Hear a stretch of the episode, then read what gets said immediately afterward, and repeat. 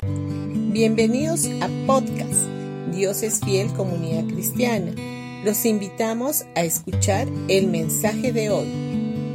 Hola familia, hoy día jueves 14 de septiembre del 2023. Vamos a ir a Lucas capítulo 19 versículo 39 y 40. Entonces algunos de los fariseos de entre la multitud le dijeron, Maestro, reprende a tus discípulos.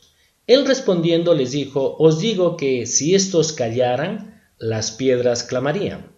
Los animo a que lean Lucas capítulo 19 del 29 al 40.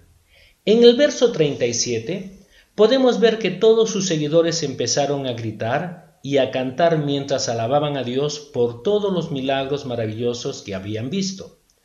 Ahora, no hay nada de malo en alabar a Dios, es más, en las escrituras se alienta y se ordena miles de veces que se haga.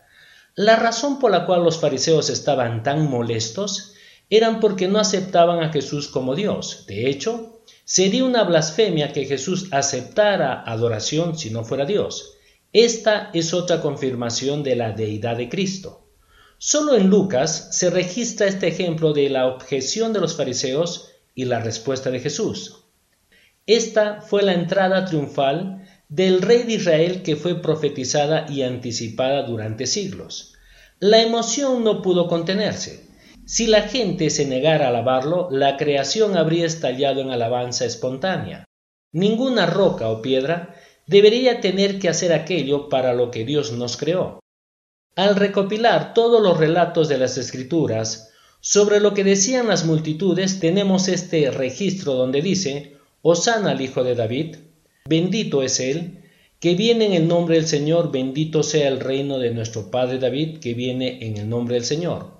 Osana en las alturas, paz en el cielo y gloria en las alturas. Todos estos dichos están registrados en Mateo, Marcos, Lucas y Juan. Ahora, el orgullo fue lo que causó el pecado original de Satanás, según Isaías capítulo 14 del 12 a 14, donde dice, ¿Cómo has caído del cielo, oh estrella luciente, hijo de la mañana? Has sido arrojado a la tierra, tú que destruías a las naciones del mundo, pues te decías a ti mismo, subiré al cielo para poner mi trono por encima de las estrellas de Dios. Voy a presidir en el monte de los dioses, muy lejos en el norte, escalaré hasta los cielos más altos y seré como el Altísimo.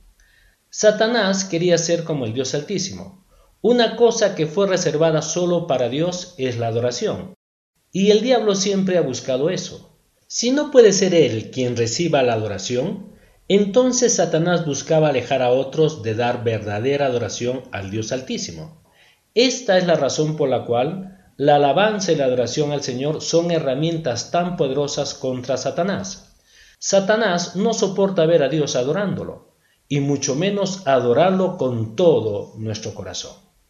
Bendiciones con todos ustedes y no se olviden que este domingo 17 de septiembre tendremos un invitado especial desde España con el pastor Kenneth Sola. Los esperamos y traigan a un invitado a uno de nuestros dos servicios a las 9 o a las 11 de la mañana en Pasaje Belén 109 Vallecito.